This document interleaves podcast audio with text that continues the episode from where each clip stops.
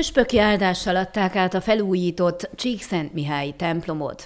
A búcsús Szent Mise kezdetén Tankó Szilveszter László helyi plébános adott állát a nagyszabású felújításért, a hívek kitartásáért és az Istenbe vetett bizalmukért. Mint jelezte, a felújított templom tornya is az ég felé mutat, ezzel jelezve örök hazánkat.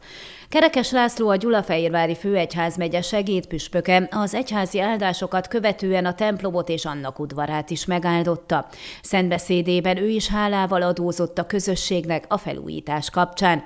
Számunkra mindenek előtt a templom az a hely, ahol Isten jelenlétét meg tudjuk tapasztalni. A hívek teremtik meg a helyet és a közeget, amely az Istenhez való közelséget jeleníti meg. Keresztény létünket nagyban befolyásolja ez a jelenlét, amikor táplálkozni tudunk a lelkiségből, fogalmazott prédikációjában. A Szent Mise végén Bogos Robert projektfelelős osztott meg részleteket a felújítással kapcsolatban.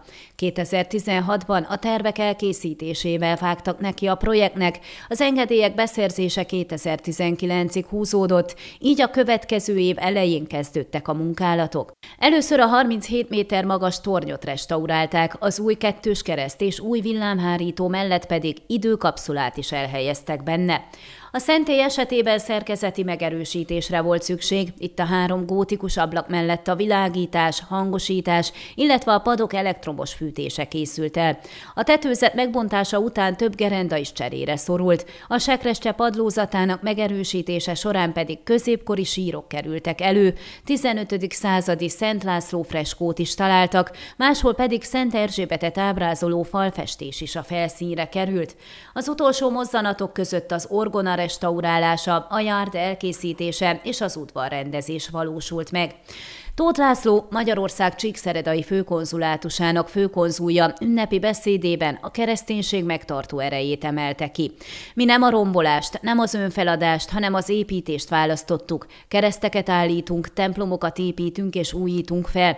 Megmaradni kereszténynek és magyarnak, hűen egyházunkhoz és közösségünkhöz, ez a mi feladatunk, fogalmazott, majd Soltész Miklós, a miniszterelnökség egyházi és nemzetiségi kapcsolatokért felelős államtitkárának üzenetét is tolmácsolta.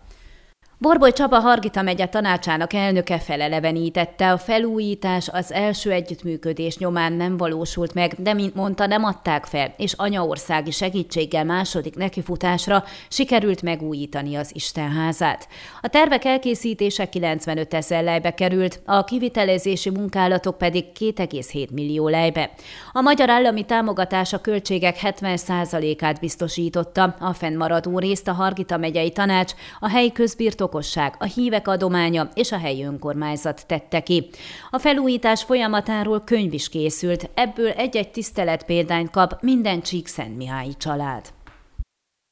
Ön a Székelyhon aktuális podcastjét hallgatta. Amennyiben nem akar lemaradni a régió életéről a jövőben sem, akkor iratkozzon fel a csatornára, vagy keresse podcast műsorainkat a székelyhon.pro portálon.